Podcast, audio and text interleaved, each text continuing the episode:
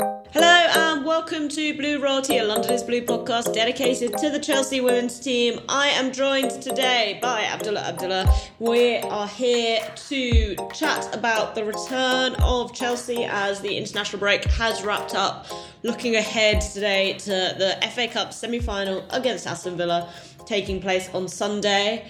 Um, Abdullah, how are you feeling about the return of the Mighty Blues? Uh, I'm excited. It's good. It's, it feels like it's been forever since I've seen them play, even though it's not been forever. It just feels like a long, long time. And it's kind of nice to finally get into the business end of the season, the, the final stretch, the, the home run, any other synonyms for the final act of the season um, that I can use. But yeah, no, I'm excited. Champions League in, in a week's time as well. So uh, it's a it's a good time. It's a good time to be to be watching football in Chelsea again. Yeah, I think it's nice to have got to the point where, look, there's no more interruptions. We've done all the international breaks. There are potentially 11 more games to go, and we've just got to try and win as many of them as we can. Uh, starting off off with this game on Sunday, which I think will be an interesting tone setting for the rest of the games to come, shall we say. Um, but before we start talking about Villa, let's have a little look at the international break because it was quite an eventful one for, for Chelsea players. Um, feel like we should probably start with Sam Kerr helping end, Australia end England's 30 game unbeaten run, which is insane. Just like every time I say that, I'm like, wow, that, is, that was so many games to be unbeaten for. Um, she got a rest against Scotland, although she did meet uh, the other Sam Kerr still, which was nice to see. Um, but Abdullah, the question we have to ask is how has Sam Kerr got so much into Leah Williamson's head? That's probably a very good question to ask, and and um, it's crazy. Leah Williamson looks so scared every time Sam just made a run, whether it was just to drop deep or just kind of go go out to the wings. Williamson was just scared. I mean, that long ball over the top for the first goal should have been a simple head header back to to, to Mary Earps, and it was just all right, you're in control, you're in control, and then just a weak header, and then just Sam cuts. I was like, I've never seen. I was telling you just now, right? I've never seen Leah Williamson so thrown off by a striker, and Sam Kerr really just like messed with her head, and suddenly you're like, "Who? Okay, um, that's a slight. That's a slight problem." Um, but you know what? If it works against Arsenal in the league, then I'm good. If, if, if this is the precursor to the league game later in the season, then I'm all good. They should be all like the if the social media team should just repost that goal just casually the day of, day before, and just be like, right, Leah Williamson, just just FYI, remember what happened last time. but it's crazy how, yeah. how that happened and, and, and what happened. Yeah, between that goal uh, at Brentford and the the Emirates goal that Kerr's scored, there's definitely a real sense that um, Williamson gets pretty freaked out when when Kerr's around. But yeah, it was a really impressive win for Australia. Um, we spoke a little bit yesterday about uh, World Cup hopes, etc., etc. But I think it was really just good to see Sam looking at looking more sprightly, shall we say, than maybe we'd seen her recently for Chelsea. Obviously, that rest against Scotland I think was really important, just to give her a bit of time off, and then I'm sure she'll be feeling good after after getting the goal and the assist um, in the in the two 0 win. It wasn't a great international break for England. They did win the finalissima on penalties at Wembley. Um, having conceded a late late equaliser from a Mary Earps mistake, but it wasn't a spectacular performance in that game. And then obviously the loss to Australia on top of that. We did see though Lauren James and Jess Carter get a significant chunk of minutes. Is it fair to say these two were actually maybe England's standout performers during this international break? Yeah, I wouldn't I wouldn't put it past that. I was particularly impressed with Jess Carter. I thought playing at left back now and, and kind of suddenly for both Chelsea and for um, for England, she's suddenly become a, a, de facto fullback option. Like it's and, and, and she's actually playing well. I mean, we're going back to the the age old thing about Jess Carter is is she a fullback? Is she a centre back? And when she, when she starts declining at fullback, we're like, she's not a fullback, she's a centre back. And then when she does play well, you're like, well, maybe there is something about this whole Jess Carter at fullback position. And but I, I, I, I think in, in these games and, and from an from an individual performance, I really like Jess Carter at fullback, and I thought, and I think you know what, I think personally, I think she's become a lot more athletic than she was probably like a year ago. You can see a physical change in her body. You can see her getting a lot fitter. She looks stronger. She looks like she's buffed up a little bit, and she's lost a little bit of weight, which is, I think from a, from from a from an athletic point of view to be able to play this role, I th- I think has really helped her out, and I think that's why we're probably seeing more, more consistency in her performances and her being able to play a couple you know a couple of games a week and and again slowly but surely improving in in in the role. I think it comes down to the fact that both Lauren James and Jess Carter. And I think there was a point where I think against Australia they were playing on the same side, Lauren James and, and Jess Carter, which I and, and, there was a little bit of a chemistry there in terms of the, the pairing on the wing, which I was like, that's is that something for the future? Is that something that Emma Hayes? I think she was commentating on the game, so is that something she's looking at going, you know, maybe, maybe that's that's an option, uh, you know, come come a couple of games here. But at the end of the day, I think I think for Jess Carter, it's a very, it's a position, it's a position I think that she can play if um if if the game requires it. I don't think she should be playing there every single game. So I think maybe against Australia and and, and, and, and, and at some point against Brazil, I think these are these are games where maybe in some tactical sense it makes sense against certain types of wingers that maybe want to stay on the outside and a bit more individualistic. Uh, like Hayley Raso versus Jess Carter. Uh, I'm not saying she completely dominated Hayley Raso, but you can see the logic behind keeping Hayley Raso pinned down. She's a very individual, wants to hug the touchline, traditional sort of winger. So I think it makes sense over there. And then her game going forward has improved. So yeah, I, I think I think we've we, we would have learned a lot from both of them playing. And Lauren James is Lauren James. I think she her individual brilliance, her able to kind of come inside and do things on her own. I think that just keeps standing out and just getting better and better. So for me. I think we learned a lot more about Jess Carter than we did about Lauren James, but yeah, probably two of the better players for England in this break, and uh, it's been it's been pretty good. Yeah, I think it'll be really interesting to see how Wiegman uses Jess going forward because obviously in some ways she came by the left back position in these games because of Millie's absence and in the Brazil game Alex Greenwood was used as, as a centre back whereas previously she'd been used as left back and then Alex Greenwood um, went home because of concussion protocol so Esme Morgan came came in there. But given how well Jess played I don't really feel like Greenwood's necessarily got that left back position locked down, and it, it will be really interesting to see if maybe Jess could become a starter um, for for England heading into the World Cup. I definitely think she'll go to the World Cup, um, which is like great for her. I think it's really clear how much Wiegman trusts her as a player. She was one of the few non-starters who actually got minutes during the Euros, which I think tells you a lot about uh, perception of her. Personally, I would have liked to maybe see her at centre back alongside Leah Williamson, um, and to have given maybe Niamh the option at, uh, the opportunity at left back. Uh, I just think Carter is potentially more reliable than a player like Esme Morgan um, in terms of being able to support Williamson, who I think it's really clear she needs she needs support in that role. I think we saw that in both games, um, and and Millie Bright was a really big miss for that that reason. Um, the other thing I want to touch on is just the kind of way people have spoken about both Lauren James and and even more so Jess Carter during this international break, um, which I think has been a real.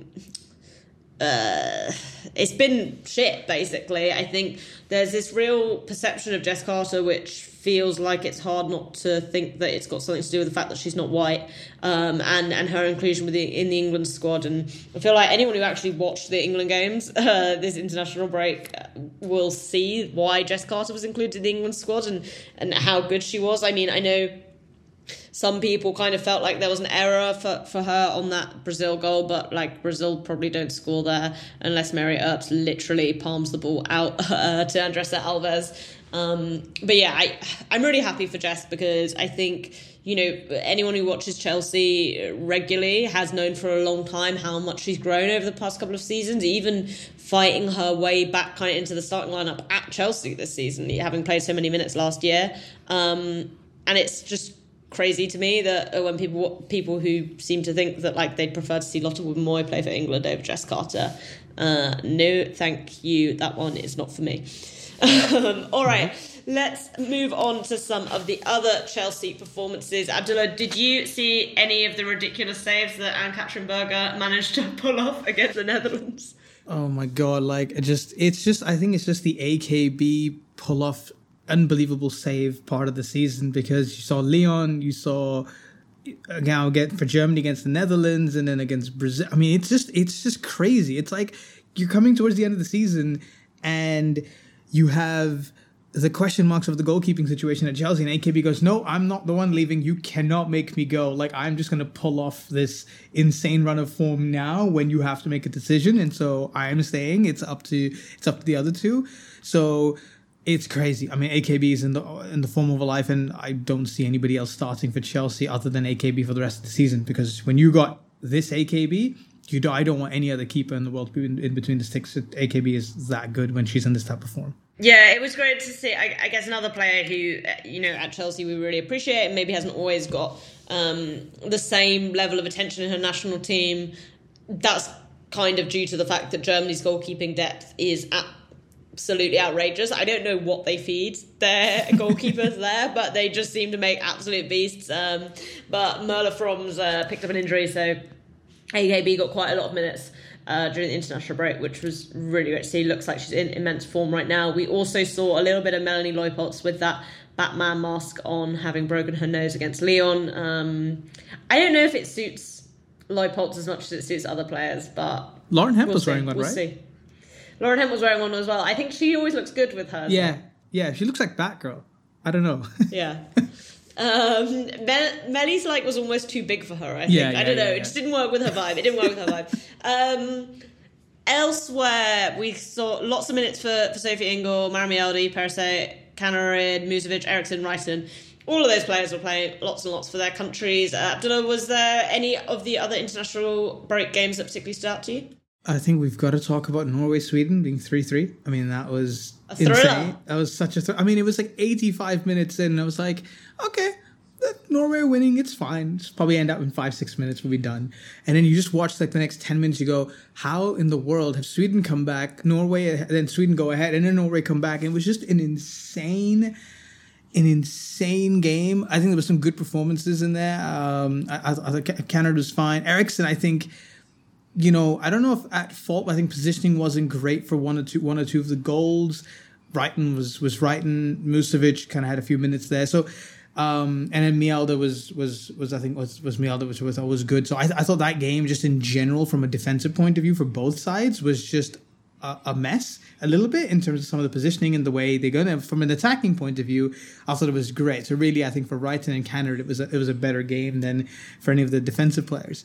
Um, and kind of, I think, just a shout out to, to Eve Perisset for France. I, th- I thought France, obviously, under Hervé Renard now, new new era starts in, under the French uh, uh, team. And, you know, she had a few minutes and they they, they came up with a couple of big wins and, and, and they looked good. And I thought Perisset was, was her, her usual comfortable best at, uh, playing for France at, at fullback. So uh, I think it's just good for us that Perisset getting minutes and, and, and kind of showing the form that we, you know, we, we ended up buying her for. So yeah, I thought those two were, were games that stood out for me. Yeah, and just finally to, to touch on, Kadeisha Buchanan came home from camp before Canada played France.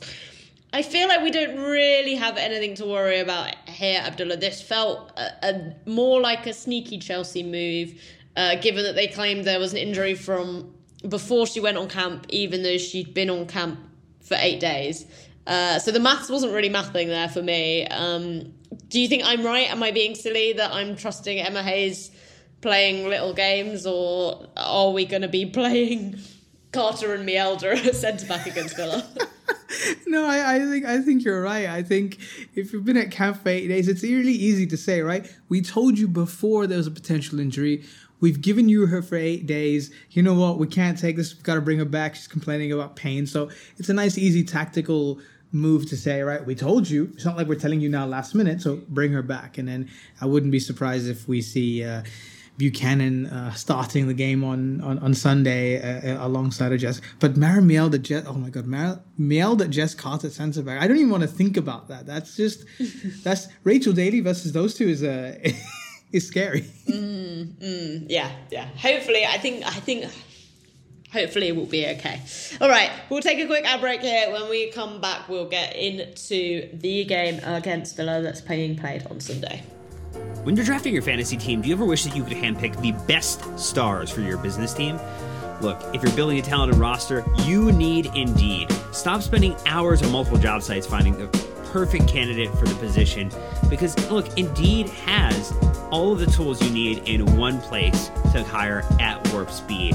Sponsor a job, and they're going to match you with the quality candidates whose resumes fit the job description you post right away helps you start hiring fast. And look, Indeed knows that you're growing your business. You have to make every dollar count. That's why with Indeed, you only pay for quality applications that match your must-have job requirements. Visit Indeed.com slash BlueWire to start hiring now. Just go to Indeed.com slash BlueWire, Indeed.com slash BlueWire. Terms and conditions apply. Cost per application. Pricing not available for everyone.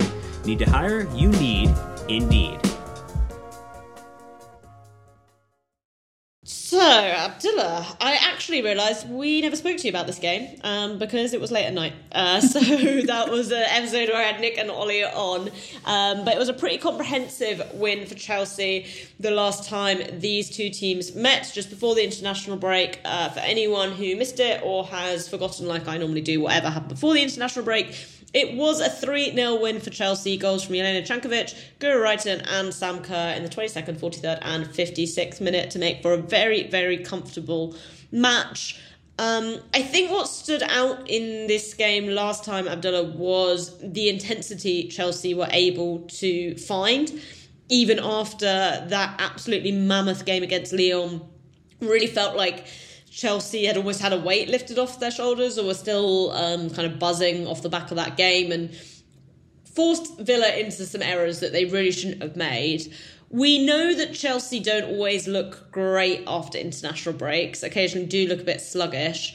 Do you think it will be the same kind of tactic again? Just like go hard as from as early as possible and get some quick goals? I think so. I think so. I think. I think. Yeah. I. I, I remember. Watch, I was watching the game, and, and and one thing I noticed was that Chelsea were really out of the blocks really quickly, really pressing Aston Villa because I think they've been a really really good team this season. I think. I mean, they're they're up there in the in, in, in you know fifth place for a reason, fighting for fourth.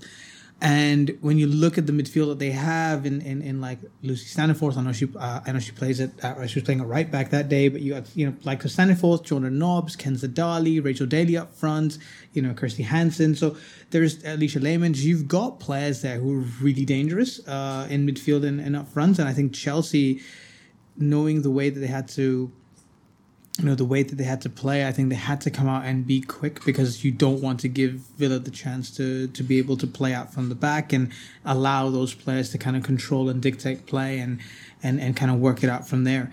Um, so i think chelsea have to do the same thing. My only concern ends up being that how much do you want to expend before the big Champions League game? I know that there's a week in between, and so probably that's probably the only saving grace that they can have. So going just go all out on Sunday, and then you've got four or five days to rest and prepare for the next big game. Because, uh, and then not to forget, obviously, a lot of these players are coming back from international duty, and, and they'll be a little bit tired from there. So we've got to have to see how the workload goes because you can't go all out today, having played an international break, coming in a week and then going again on Sunday, sorry, uh, you know, Saturday next week, and then the following, you know, Thursday, having to then do it again against Barcelona second leg. So it's not like you're playing a Roma or something in the Champions League where you can maybe take it easy.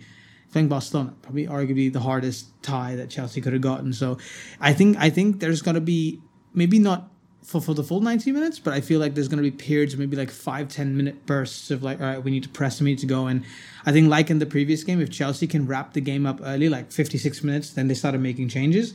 I think you do the same thing again and you, um, you play. And I think, I think, I think rotation has got to play a part in this, in this game coming into, uh, coming into, uh, coming into Saturday because I think, you know Emma Hayes has got to be wary of, of the schedule, and then she has to know how do we uh, you know how do we do how do we how do we manage this? Yeah, it, it's interesting because the schedule feels like, or kind of logically is, a game a week, but because of how the games all fall, it's not. It's three games in eleven days. Um, so it is pretty tight in terms of some of those turnarounds. Um, I guess we actually saw some of that rotation in the original Villa game when the three kind of standout players for me were Kaneryd, Cankovic, and Fleming. Um, who I thought were really, really effective in, in terms of their press, in terms of their energy. There's kind of a balance that needs to be found, right, Abdullah, between bringing players in to just kind of try and get the job done, and then but also thinking about who do you want for Barcelona? Like you don't necessarily just want to drop a player in who maybe hasn't played against Villa into that Barcelona starting eleven on Saturday. There's also trying to balance. Okay, maybe we know Barcelona is the priority, but getting to an FA Cup final will be a big good vibes boost. You know, you'd expect us to beat Villa because we literally beat them two weeks ago, 3 0. Um, how do you think Hayes goes about balancing uh, those kind of competing influences ahead of this match? Uh, it's a tough one, right? Because you know that this is another potential trophy on the uh, on the horizon to come in, and if you win a semi final, you get into another yet another final. And I think for Chelsea, the minimum expectation is to reach finals, uh, if not if not win them altogether.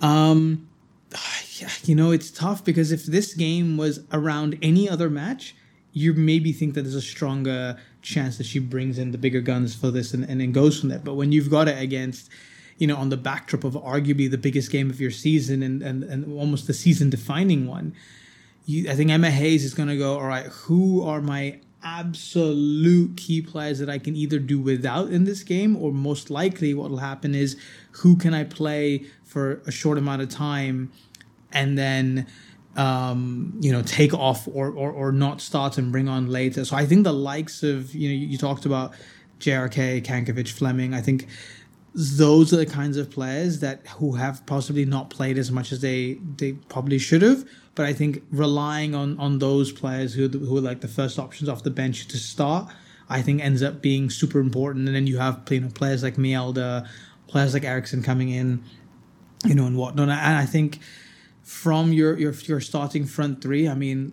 I, I, you know, we talked. You talked about this. I think you tweeted about this during the first Villa game. Sam Kerr looked so tired in, in you know in, in that thing. She every time she she made a run she was on her knees like you know out of breath. And i think when she went off she was uh, she was super grateful for it. And i think even against england she was looking a little bit tired there as well. So i think I mean, the problem is Chelsea don't have another striker, so it's like you play Niamh Charles, it's like who seems to be the next option up there, which I don't know if you want to do that against Villa again in, in a semi final. So I think it's just for me, it's most important just managing your front three, who are probably the most important players that you have. So Guro Reiten and Sam Kerr and Lauren James. So I think Lauren or JR, uh, you know, Lauren or Guro can be replaced by JRK, and then I don't know if you want to play Niamh Charles up in one of those attacking areas as as two of the three placements. So I think I would I would play those two in in one of the three two of the three positions, and then one of those three has to then play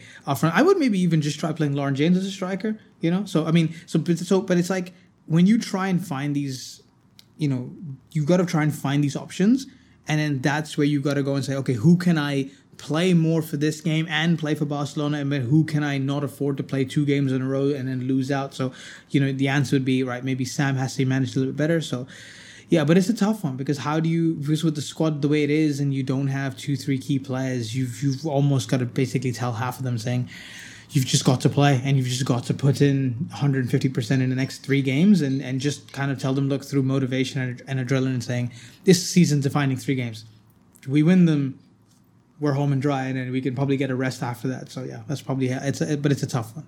Yeah it'll be interesting to see you know where that balance is found. And i guess like all of these things i'm sure it'll be done based personally on on the player. There's clearly some players who are able to play more minutes than others. I do wonder if we'll see lauren james rested just because she played so many minutes for england and she's a player who um, I feel like often does need time out still. Um, but I'd imagine we'd see Wright and Kerr starts and maybe it will, we'll see the same kind of front three that we saw before the international break of Wright and Kerr and Kaneryd, which I think would be would be good. Um, one thing that kind of did stand out in this game and just stand out stands out when you look at any Aston Villa team sheet is the threat from Rachel Daly. Um, we kind of got away with one, uh, I think, in the in the previous match whereby Daly decided to try and backheel the ball um, into the net, which kind of allowed Musovic to get down to it rather than, I don't know, just sticking her boot through it in a more normal manner.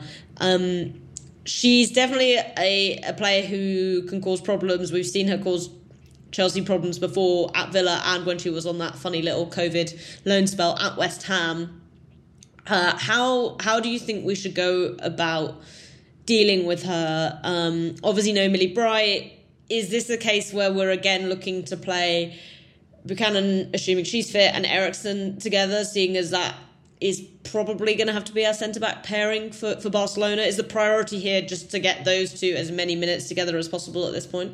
I think so. I think so. Yeah. If you if you know that Millie Bright's not going to be fit in, in a week's time, and obviously not for, for this weekend as well, then you've got to basically play the players, especially in this in the, in the fact that they haven't played too many minutes together. You've got to develop that understanding in whatever minutes you can. And uh, I I almost think centre back's one of those positions where you're almost you are running around and doing a lot of th- using a lot of energy but i think more than the physical expenditure i think it's it's the understanding the the chemistry and, and the mental understanding between you in terms of your positioning knowing where each other stands and knowing which what what each what each one does becomes way more important. So it's one of those positions where i think yeah you're going to have to play the two likeliest candidates and and, and who are going to play be playing at center back basically all 90 minutes today, uh, you know, on, on, for this game against Villa, and then hopefully that that stands good for the game against Barcelona in the first leg, and then obviously that carries forward into the the second leg. So um, I'm sure they have some understanding. Obviously, having played a few games together, and then obviously in training every day, and knowing how each other plays. But I think yeah, in a match tense situation, pressure situation, it really does uh, it really does change, and and coming up against you know, arguably one of the better strikers, you know, if not the second, third, you know, third best striker after Bunny Shaw and Sam Kerr.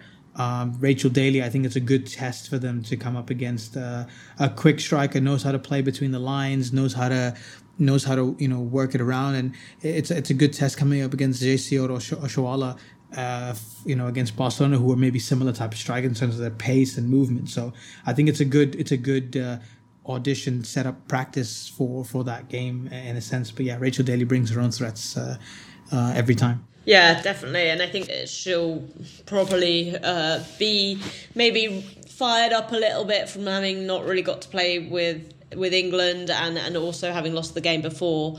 Um, okay, so in terms of starting lineup, then if we're thinking about it from a Chelsea perspective, I would personally bring AKB back into goal, even though we we did play Musovic there in the previous game. Probably going with, if available, the Buchanan Eriksson centre back partnership. Maybe with Jess Carter, I think, at left back. Um, because Niamh Charles did struggle a bit with Alisha Lehmann in the in the previous match and, and Eve Perisset right back. Again, Erin Cuthbert is a bit of a question mark. Obviously, she was on the bench for the previous game, but then pulled out of Scotland camp. I'm hoping that was just precautionary. So if she's back, I'd be inclined to start her again to just give her a little bit of a run around, having therefore not played football for about 10 days um, with Sophie Ingle. Um, then I'm just kind of not sure. I guess Wright and Kerr and Kaneryd maybe up front.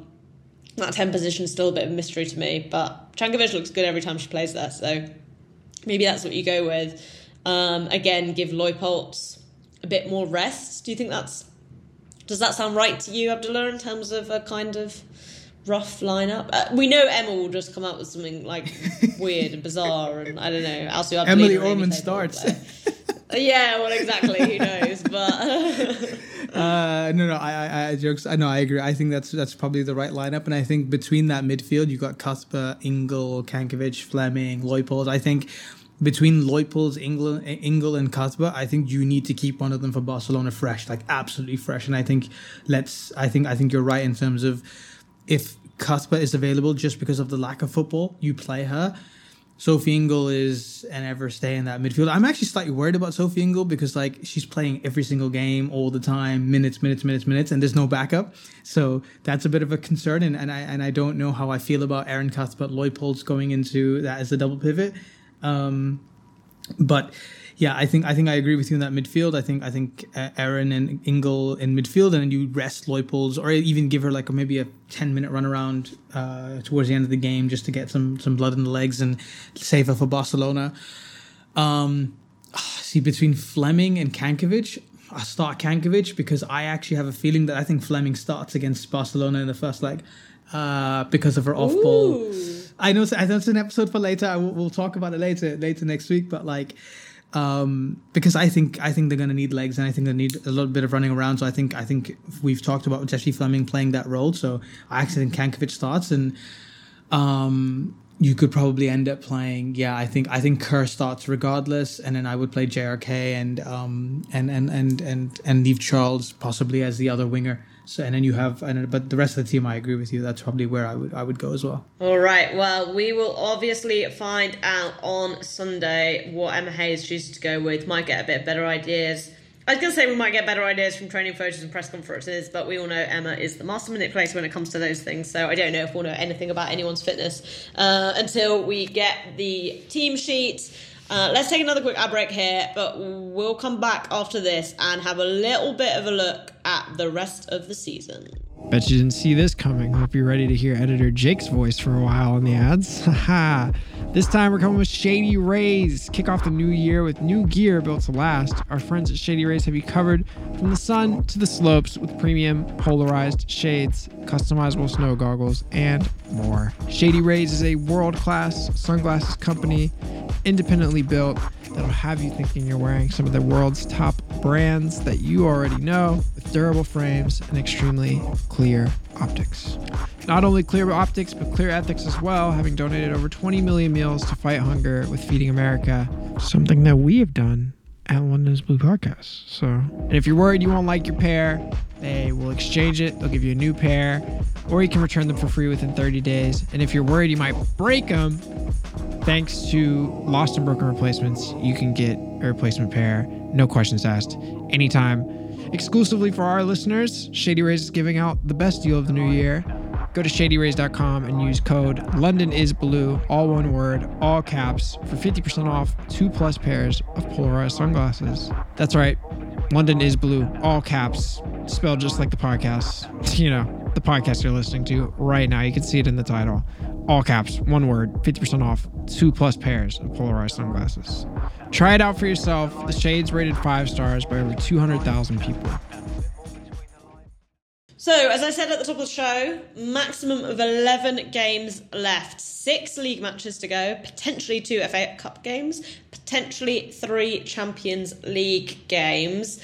We're at the business end of it all. This is normally the part of the year where we do see Chelsea starting to, to really chug along. Obviously, March and, and that whole kind of period had some very, very mixed performances.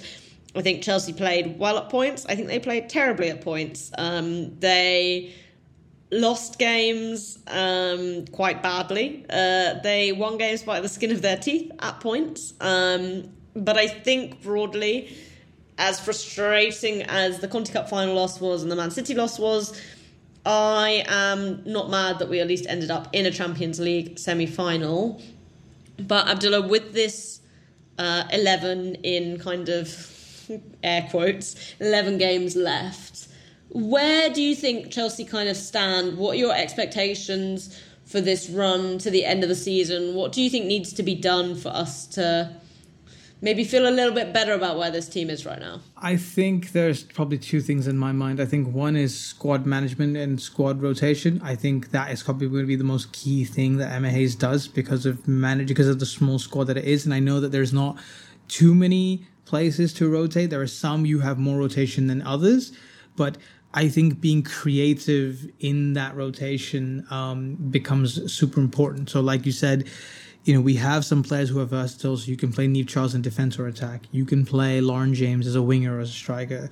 You can play, you know, Cankovic as an eight or a ten. You know, you you've got players around. You can even play Eve Perisset in midfield if you really want to, and you can move somewhere. So I think being being creative in terms of who plays where and how and depending on the game and how you can how you can do it i think becomes super important i think the second thing is um i think tactically i think emma hayes needs to have two plans because right now i feel like there is it's it's there there are points especially in that like you said in march where it was just kind of up and down and i felt like it was mainly down to the fact that it was probably just like one one and a half plans and in some games it worked and in some games it didn't work and in some games it was just because of sheer individual brilliance that Chelsea were able to get through even though tactically it wasn't great and my biggest concern with that is is that I'm not saying that it doesn't work. It works, but and you always should have. I mean, like you look at Pep Guardiola or someone like that. He has Plan A and only sticks to Plan A and make sure that you're better than the opposition in Plan A.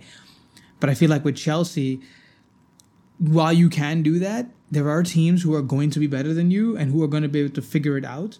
And I think to be able to counteract that, I think there needs to be a second plan or there needs to be I think not over adjustments because there. I mean, you look at that Arsenal game and, and Emma Hayes changed the formation like three times in the first half. Like I think I think that's too much, and I think that that just kind of puts uncertainty in the, in the mind of the players, and it tells the opposition that you don't know what you're doing in a sense if you keep changing it. So I think Emma Hayes needs to have two plans, potentially for whatever the, the, the eleven games to go. And you look at the league games, you can probably get away with plan A for the majority of those games. You say maybe Arsenal's a little bit different, but the majority of the games you can get away with it. Your FA Cup games, you may have to to resort to one or two plans, eh, but then I think the Champions League has to be based on the opposition and based on what you're seeing there because that's probably where you need to be the most tactically savvy, knowing that if you're playing against Barcelona, you're going to have to change your tactics to to manage them because they're just going to play one way and you know how they are and they're the plan A. They're the one of the few teams that have plan A and they can execute plan A to like eight, nine times out of ten every single time. Um, and if you and, and then you get to the final against a Wolfsburg or an Arsenal, then you obviously you can adjust and see how you can you know throw your style in there. So I think for me those two are the most important things: squad management and then having a plan A and a plan B to be able to uh, manage these eleven games. Yeah, I think what I would add on top of that as well is, concentration because mm. I do feel yeah. like against Arsenal and against City, uh, I don't think Emma Hayes helped in either of these situations, but I felt like the, the starting 11's concentration was really, really poor. And when players are playing a lot of games, it's natural that you're not going to be able to focus in the same way if you're more tired. I'm sure everyone's had that experience, like when you're at work and you're just totally shattered and you can't like focus on getting anything done. I don't think it's any different if you're a footballer. Um, but with that, I'm hoping that even though quite a few of our players played a lot of minutes over the international break, that maybe the nature of those games gave them an opportunity to switch off from from Chelsea and and the level of quality of games that we had to play in March. Because for me, when I look at the league and the FA Cup games, at least, for me, they are all games that can and potentially should be won. Arsenal at home is maybe the the slight asterisk on that. But even then, I feel like if we want to be champions, it's reasonable to say that we should be Arsenal. Um, I think they've had a very good March, but I don't think they've suddenly turned into some amazing team overnight. Uh, that's just like performance wise, you know, even the Man City win, I don't think they were very good for large portions of that game. Um, and FA Cup as well, like we should, I don't mean this as in like we will, but like given our quality, given the results we've had against them literally two weeks ago, we should beat Villa and then you've got an FA Cup final against either United or Brighton. We should win whoever we play there. The Champions League then is a different thing, and this is where the concentration thing I think becomes really important because the only way you beat Barcelona is if you don't make any mistakes. And that's what's been frustrating about Chelsea, I think, when we've been poor this season and in past seasons, is lots of the time the damage is very much self inflicted. We saw against Lyon. We saw against City. We saw against Arsenal in the Continental Cup final these are matches not where I feel like we've been drastically outplayed. It's been where we've made silly errors, where players have passed the ball to, to opposition players, where players haven't tracked the runs of other players. And I think if we're to have a successful last, hopefully, 11 games, getting rid of that element of, of Chelsea is going to be so, so important. Um, I hope it's a tiredness thing. I hope it's not baked into the team. I do think sometimes it feels like maybe standards have been allowed to, to slip a little bit in, in, in that sense. But, you know, equally, there are a lot of good players in the squad, in the team. And I like to think that that they will find an extra level. Um, but that would, for me, would be the really big thing.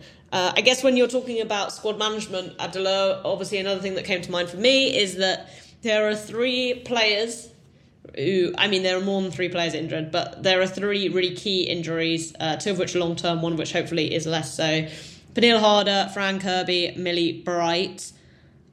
I really hope we see all three of these play in a Chelsea shirt at some point before the end of the season. Um, who is the most important uh, of those three? And do you think we need all three of them to come back if we're going to re- make a real success of this last run of games? Um, yes. I'm going to answer the second question first. I think all three are needed. I think you cannot understate the importance of each of them in different phases of our of of of, of our play and I think most importantly it's it's we the games that we've struggled in are usually the games where one of these three bails us out right whether it's a Pernille Harder solo goal whether it's a Fran Kirby you know pass whether it's a Millie Bright interception whatever it is, these three players are arguably three of Chelsea's most important players alongside Sam Kerr. And when you've been running without two of them for probably about three, four, five, six months now, it's a huge problem. And I think you've got 11 games to go. Obviously, match fitness comes into it and everything, and they're going to need time to, to settle in. Um, but assuming you have something to play for. In this case, yes, Chelsea still have the league to play for. They have an FA Cup to play for, and right now they have a Champions League to play for. Maybe the Champions League is too soon, and you're gonna have to try and do this without the three of them, maybe potentially two of them. But if you can get through, and then you can get through the semi final against Villa, and you keep winning your games in the league, there's going to be moments in these 11 games where one of these three if not all three of them are going to come through and they're going to try they're going to save chelsea whether it's a 10 minute cameo whether it's a 45 minute cameo whether it's a full 90 minutes i don't know but yeah i think i think you can't understate the importance of all of any of them and i think if you have to put a gun to my head and say who is the most important, I think it's got to be Millie Bright from a, just a defensive point of view because of, like you said, the concentration. I think Millie Bright has got the best concentration of the entire back four or of any of the defenders out of over there because it's like no nonsense. If the ball is there and it needs to go, she will clear it. She's just no messing around. And I think that's what Chelsea have missed so much. Um, like you said, the ball has just been passed back out to players. You, you, I, you know, the Lyon games is clearly, especially in that first leg, Magda giving it to Delphine Cascarino, who obviously missed, but that could have easily changed the tie and the complexion of where we're at right now and Chelsea not being in a semi-final against Barcelona um, because of that one misplaced pass. And there were, there were a few more of the sense from either Buchanan or, or Niamh Charles or whoever. So I think if I had to pick one, I think Millie Bright, but otherwise I think all three in terms of their individual brilliance and capacity and the way they, they have this effect on this team, I think is is is brilliant. I'm telling you, we will see when we see Pernille Harder and Fran Kirby back in that starting lineup and playing. You're just everyone's just going to be like, right. So that's what we were missing. It's like it's like you've gotten so used to not seeing them, and when you do see them and they're going to do their thing, you're going to be like, right. So this is what Chelsea's about. Okay, fair enough. Yeah, we definitely deserve a Pernille Harder swan song. I think at Chelsea, and I feel like surely she must be very very close. She's been in team training for a while now. She went and did some t- training with Denmark during the international break. Um, I don't know if they'll just save her for Barcelona, but I feel like surely she makes an appearance at some point across those two legs. Millie as well, obviously she's on crutches, but Sarina Wiegman seemed kind of positive. I don't know whether that was just in terms of uh, will Millie Bright go to the World Cup, which could equally mean you know doesn't play for Chelsea again this season because the World Cup isn't till mid July. um, but uh, hopefully, I guess we hopefully that that's one player who I'm hoping we maybe get some more clarity from Emma around. Don't know if that will happen, but uh, a guy can dream. Fran, Serena Sarina Wiegman seems to think might not go to the World Cup, so maybe we don't see her this season at all. Um, I think she would just be an incredible boost from a vibes perspective. I think everyone just feels better with Fran on the pitch, and I think also everyone knows that Kirby's a player who, when she comes back, she tends to come back at a very high level. Um, so I, I really hope we see her play again this season, just because I literally adore her. Um, I really hope we see all three of them play again this season. But um, I would probably pick out. I do agree, Millie Bright's like very very important. But I do, I would pick out Pernille just because I think having been out for such a long time, it would be a massive, massive boost and it feels feasible for us to get her back for the Barcelona games. Um, I think she's got a lot of unfinished business with, with Barcelona, and I think we're owed a bit of a, a vintage, uh, Harder performance in the Champions League, and it would be a great time for that to uh, reappear. Um, so that's the player I'm really crossing my fingers for because I just think that would be a massive boost, and I think it would take a lot of the pressure off Sam as well. Um, so yeah, hopefully we'll get at least some of those three back at some point.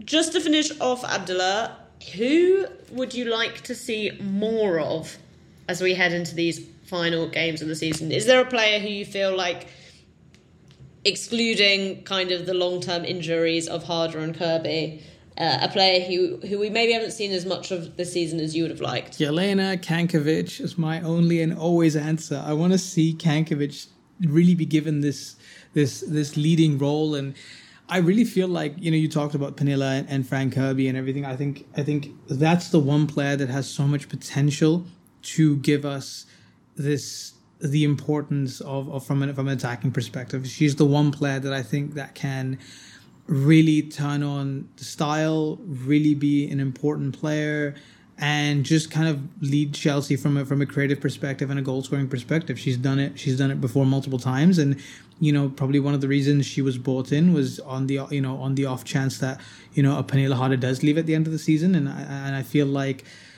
her her skill on the ball, her ability to be able to move across the pitch, and her passing and everything, I think is is is unbelievable. And I just don't think we've seen the best of Jelena Cankovic yet, and she's not really had been given a run of games where you can really start seeing her shine through. She's done it in, in bits, so I think these eleven games could be the the the homecoming of of Jelena Cankovic, and, and we see her maybe lead Chelsea to one, two, if not three titles. Yeah, I'll second that. Um, I think Cankovic has obviously been kind of unfortunate in the illness and injuries that have stopped her from getting a full run in the team, but I think she's been far and away of the options we've seen at number 10 the most exciting um, in terms of, of players who've been fit enough to play there. Um, I would also say that I feel like Eve Perisset's had a bit of a like not even mixed season because I feel like every time she's played she's been like fine to good, but all the reshuffling around defensive areas has, I think, maybe disrupted her a little bit. And she's a player who I'd really like to see come into her own because, um, as because I think she's been pretty decent every time we have seen her play. I feel like she's someone else who you know has maybe had some time to adjust, had some time to get used to the to the league, uh, and I hope she can really show us what she's all about in in some of these more crucial games too. But we will leave it there for this episode. Um, we'll obviously be back on Sunday after that Aston Villa semi final game. Hopefully, looking at another trip to Wembley. But until then, Chelsea fans, you know what to do. Keep the blue flag flying high.